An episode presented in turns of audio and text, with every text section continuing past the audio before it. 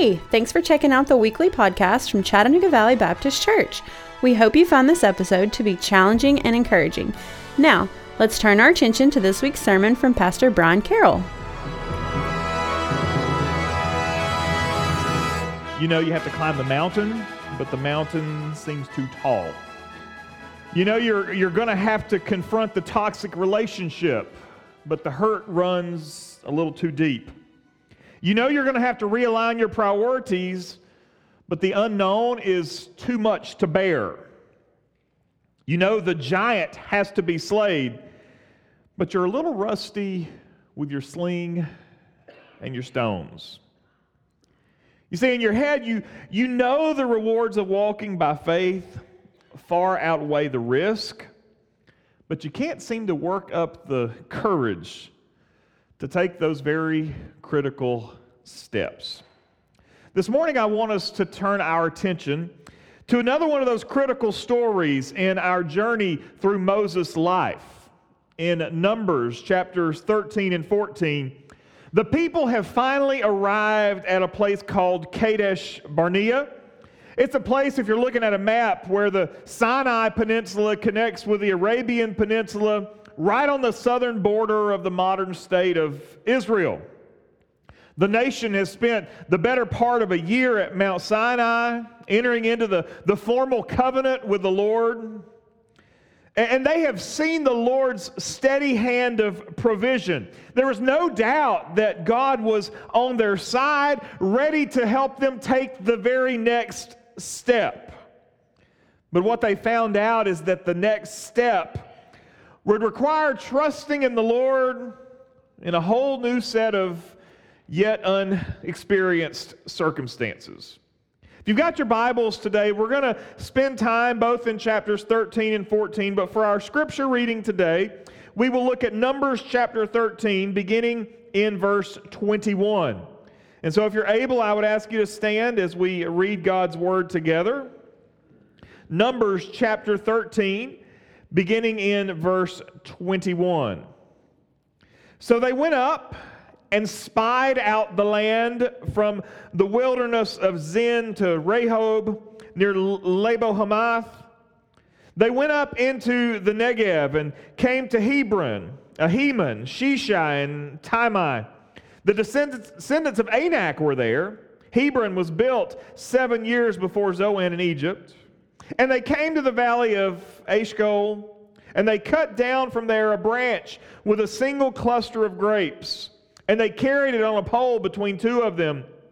And they also brought pomegranates and figs, and that place was called the valley, the valley of Eshcol because of the cluster that the people of Israel cut down from there. And at the end of 40 days, they returned from spying out the land. They came to Moses and Aaron and to all the congregation of the people of Israel in the wilderness of Paran at Kadesh. And they brought back word to them and to all the congregation and showed them the fruit of the land. And they told him, We came to the land to which you sent us. It flows with milk and honey, and this is its fruit. However, the people who dwell in the land are strong and the cities are fortified and very large. And besides, we saw the descendants of Anak there. And the Amalekites dwell in the land of the Negev. The Hittites, the Jebusites, the Amorites dwell in the hill country. And the Canaanites dwell by the sea and along the Jordan.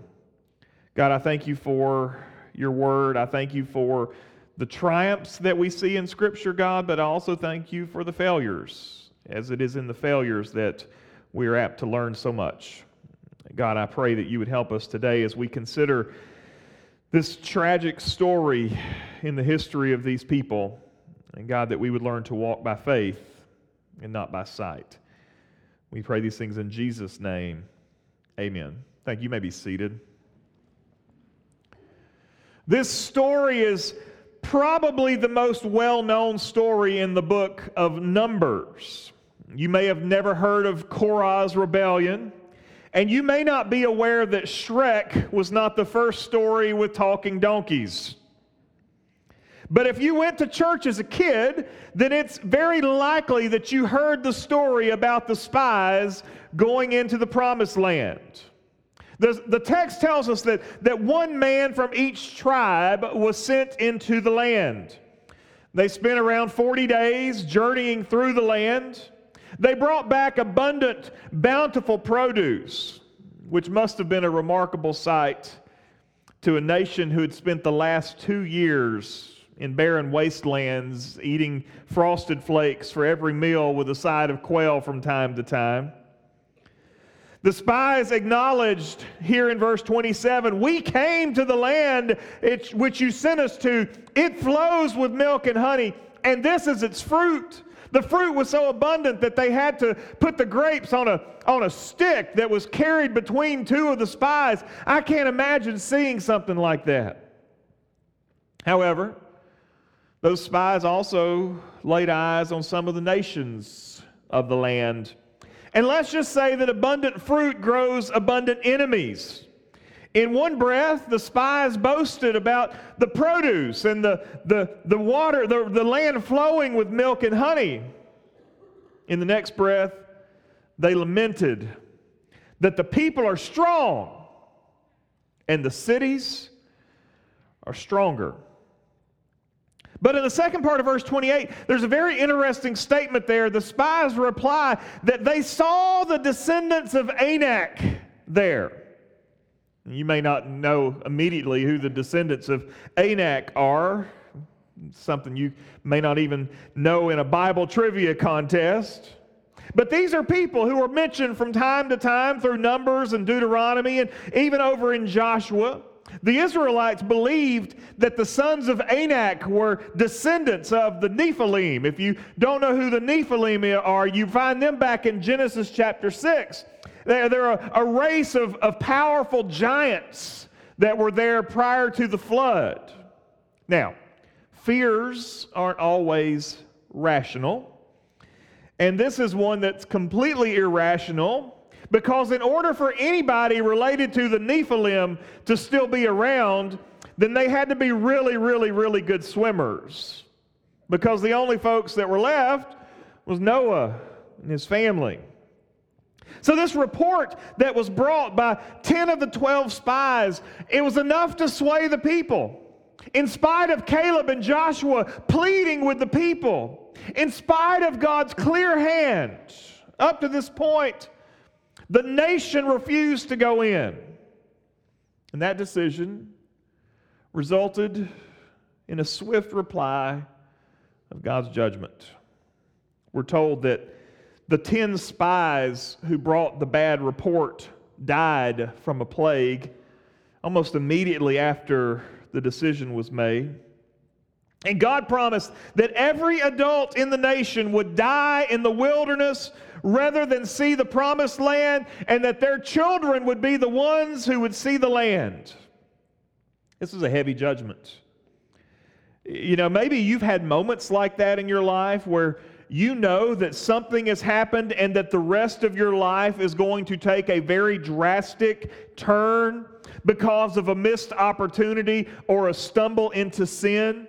Those are, those are those moments that you remember. You go back and you remember the day. You remember the time. You remember the opportunity. You remember the decision that was made that set your life on a whole new course. That's what's happening here. These people, this nation, made a decision that, that changed the outcome of their lives in what should have been a, a celebration of, of entering into the promised land, of taking hold of God's promises, of seeing God's covenant realized in their life, they instead were turned away, sent back into the wilderness to die as nomads without a home. I suspect there was very little sleep in the camp that night.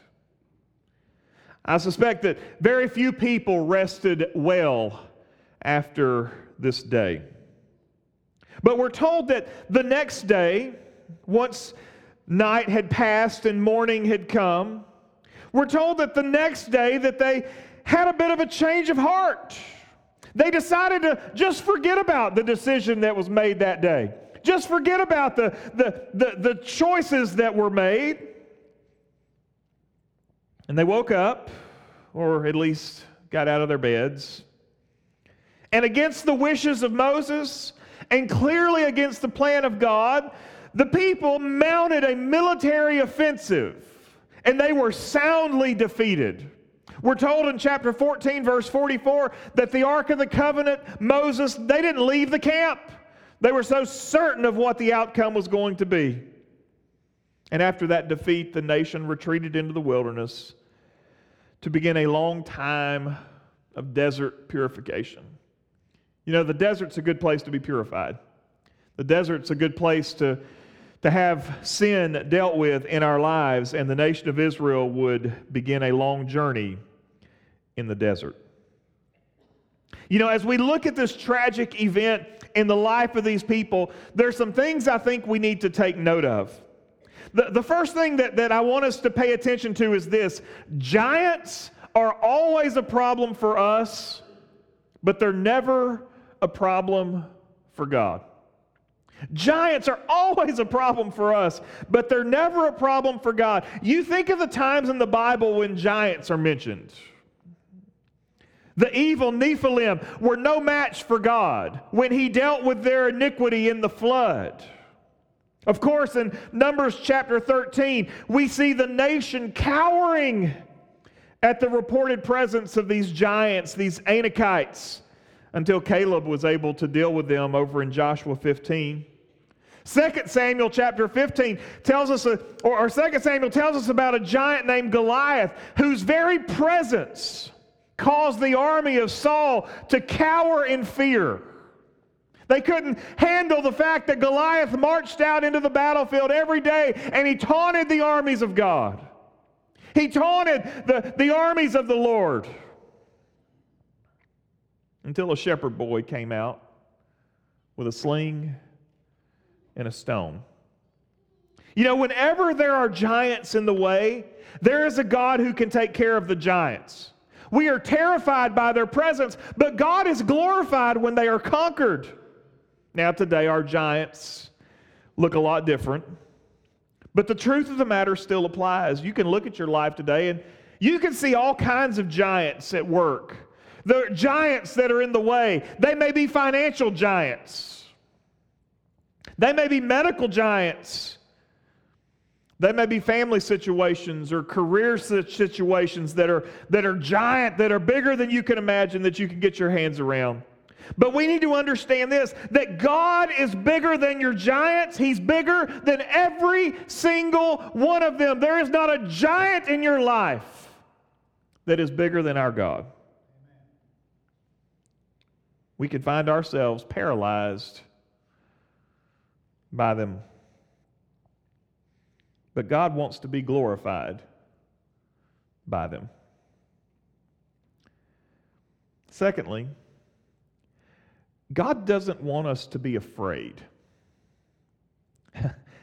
it's not a surprise that we have a tendency to fear. God knows this. It's not a surprise when we find fear in our lives. God's not looking and saying, Well, I didn't know they could be afraid. God knows we can be afraid, but God speaks about this repeatedly in the Bible. He says, Do not fear. Notice back in chapter 13, verse 1, whose idea was it to send the spies?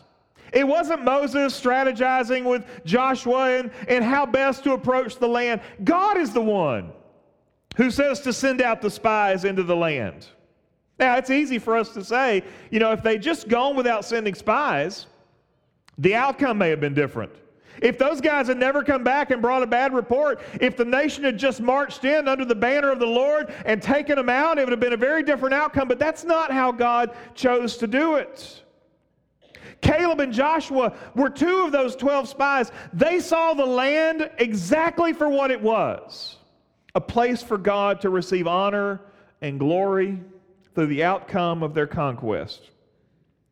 But the spies' report of the bounty of the land should have been an encouragement to the nation. Look what's there. Look at the pomegranates. Look at the grapes. Look at all the abundance that's there. Instead, fear took hold. These were real enemies real weapons. These were real enemies. These were real giants. There was something truly to be afraid of. However, the nation had a short memory. They apparently forgot about the watery grave that met the last real enemies that they faced. God doesn't want us to be afraid. I could spend the next hour just quoting verses that call us to fear not. Isaiah chapter 41, verse 10 Fear not, for I am with you. Do not be dismayed, for I am your God. I will strengthen you, I will help you, I will uphold you with my righteous right hand. Psalm 23, verse 4 Even though I walk through the valley of the shadow of death,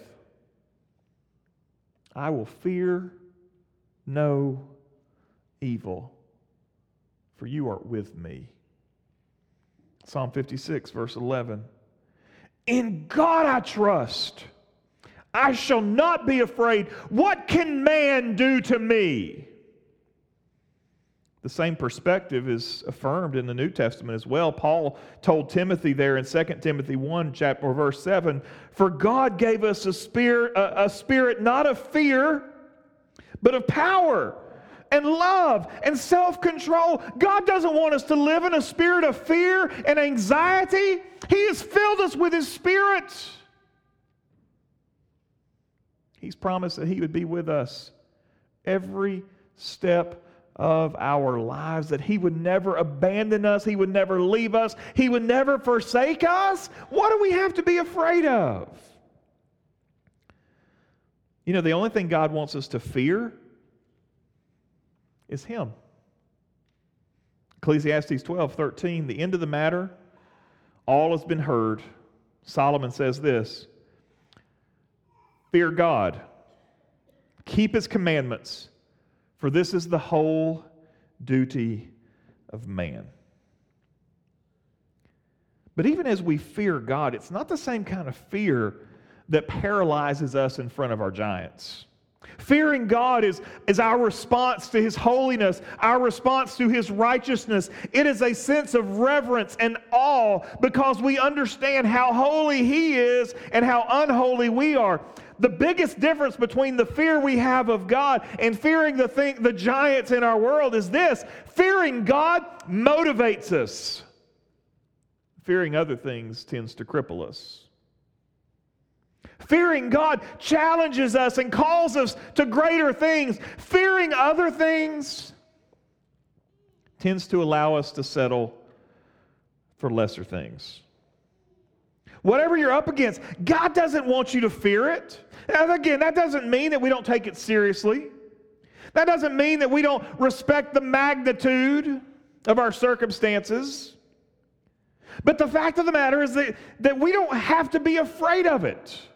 God has demonstrated this. After God's wrath had been stirred, the Israelites decided to go skipping into the promised land and they got a good old fashioned tail whooping. You know what that is? They learned the hard way that Canaan wasn't just going to be a cakewalk. As enemies, they were to be respected, but they didn't need to be feared, at least before they royally upset the Lord by acting on their crippling fear. So, what kind of giant are you staring at? Preacher, my giant can hurt me. My giant can cause pain. Do not fear. Consider it pure joy, my brothers, when you face trials of many kinds. Preacher, my giant can cause heartache and heartbreak. Do not fear. The Lord is near to the brokenhearted and saves the crushed in spirit. Preacher, you don't understand. My giant can cost me my life. Do not fear. Jesus said, Do not fear those who kill the body but cannot kill the soul. Rather, fear him who can destroy both soul and body in hell. And so, with God's help, we need to come up with strategies and plans for how we face those giants in our lives. Again, the Israelites reveal this the hard way. They wake up the next day without a plan. They go marching into the promised land without an idea of what they were going to do, and they suffer greatly. 40 years later, when they go back into the promised land, it's a different animal, right? They've got a plan. Remember, they crossed the Jordan River and they're to tackle Jericho first. Well, they didn't just march up to Jericho, knock on the door, and say, Hey, we're here to conquer you. Let us in. No, when they crossed the Jordan, God had given them a very specific, meticulously laid out plan of what they were to do. You are to march around the city. You are to be silent when you march around the city until the last day, and then you're to march around the city more than you have all the previous days. And at the sound of my voice, you blow the trumpets, and the walls came crashing down. They had a plan, a strategy, an idea of what they were to do. When we look through our Bibles, we find that wisdom and prudence are, are blessed character traits. The book of Proverbs frequently honors the prudent and the wise. In the New Testament, 2 Peter chapter 4 verse 7 says the end of all things is at hand, therefore listen, be self-controlled and sober-minded. There is wisdom in controlling ourselves and, and thinking through our plans and, and, and recognizing our strategies. All of this implies that we should approach our lives and our challenges with wisdom, with careful planning. Walking by faith does not mean that we exclude careful planning. In Numbers chapter 13, verse 30, Caleb makes a statement let us go up at once and occupy it. He says, For we are able to overcome it. Caleb understood. He recognized the resources that they had. He understood that they as a nation could do this that God had called them to do. They were physically able to do it. When we face our challenges, our fears can paralyze us, but there is great wisdom in sitting down and working through God honoring plans to overcome even our greatest obstacles. For some of us, it helps if we just sit down with paper and pencil and lay out the scope of our problems. For some of us, that's the best way we can solve our situation. We just sit down and write it out. Some of us are, are pro and con list folks. You know, we make a pros of all the all the outcomes, the cons of all the situation. We compare, we weigh through it, we meticulously plan and, and strategize, and we ask God to, to bless our decision-making process. There's wisdom in doing so. For some of our challenges, there's wisdom in, in just getting additional input. Just seeking other, other folks, seeking wise counsel. But for all of us, our first step, our first step needs to be coming before the Lord to seek His face and to seek His hand in overcoming the giants in our lives.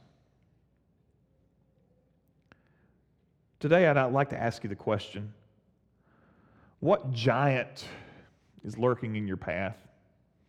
It may not be a 13 foot tall descendant of Anak, Goliath's great, great, great, great grandpa. But there's giants lurking in our lives. Maybe there's a career giant staring you in the face. Maybe there's a family giant that you're struggling with. Maybe there's a medical giant that you know is looming in the distance. What giant is it that has you crippled in fear? God says, Do not fear. I didn't give you a spirit of fear. I didn't give you a, a, a, I didn't fill you with my spirit that you could walk around and, and be timid and afraid of the outcomes. No, I gave you a spirit of self control, gave you a spirit of wisdom. I softened your heart that you'd seek my face. What giants are in your life today that are keeping you from living out your God given potential? Things that if you were to confront, maybe it's a besetting sin, maybe it's a sin that you've kept hidden inside, and you know that if you confront it, it's like poking a bear. You know what's coming. Don't be afraid. Fear not, for I am with you. Don't be afraid. Fear God. Keep his commands. Don't fear the giants in your life. Would you join me in prayer, please?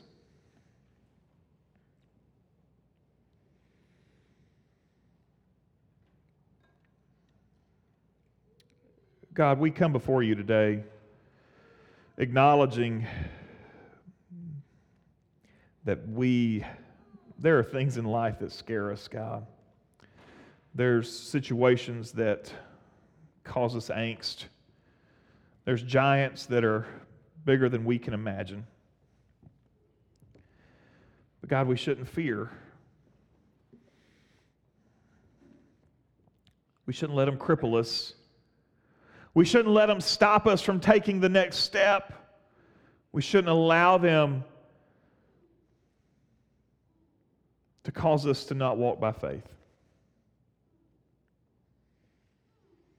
God, we look and we see all the obstacles, all the things that we can't overcome, and you look at it and you see all the opportunities where you can be glorified and you can receive honor and so, God, I pray that we would look at our lives and we would see, God, yes, there are things that can hurt us, there are things that can break our hearts.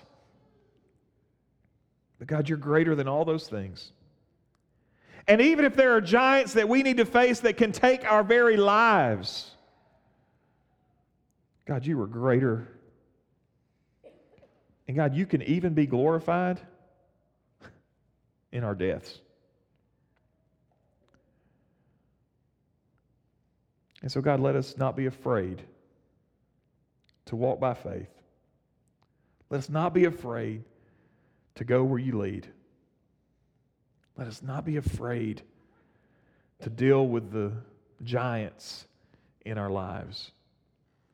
Because you're able, God, to overcome each one. And so, God, in these next few moments, Help us to face that giant, to face that fear, to face that paralysis, and acknowledge, God, that you're bigger than all of them.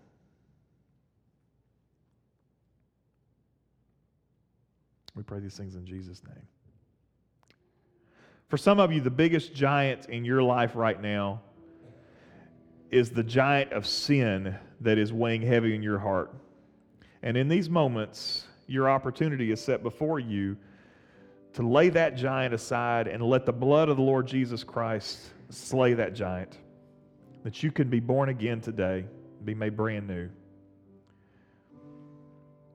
In these next few moments, I'd love to give you the opportunity to see that giant killed in your life today. If you need to pray, our altar's open. You're welcome to pray here, pray at your seat. But we'd love to give you an opportunity to face those giants today through the power of the Lord Jesus.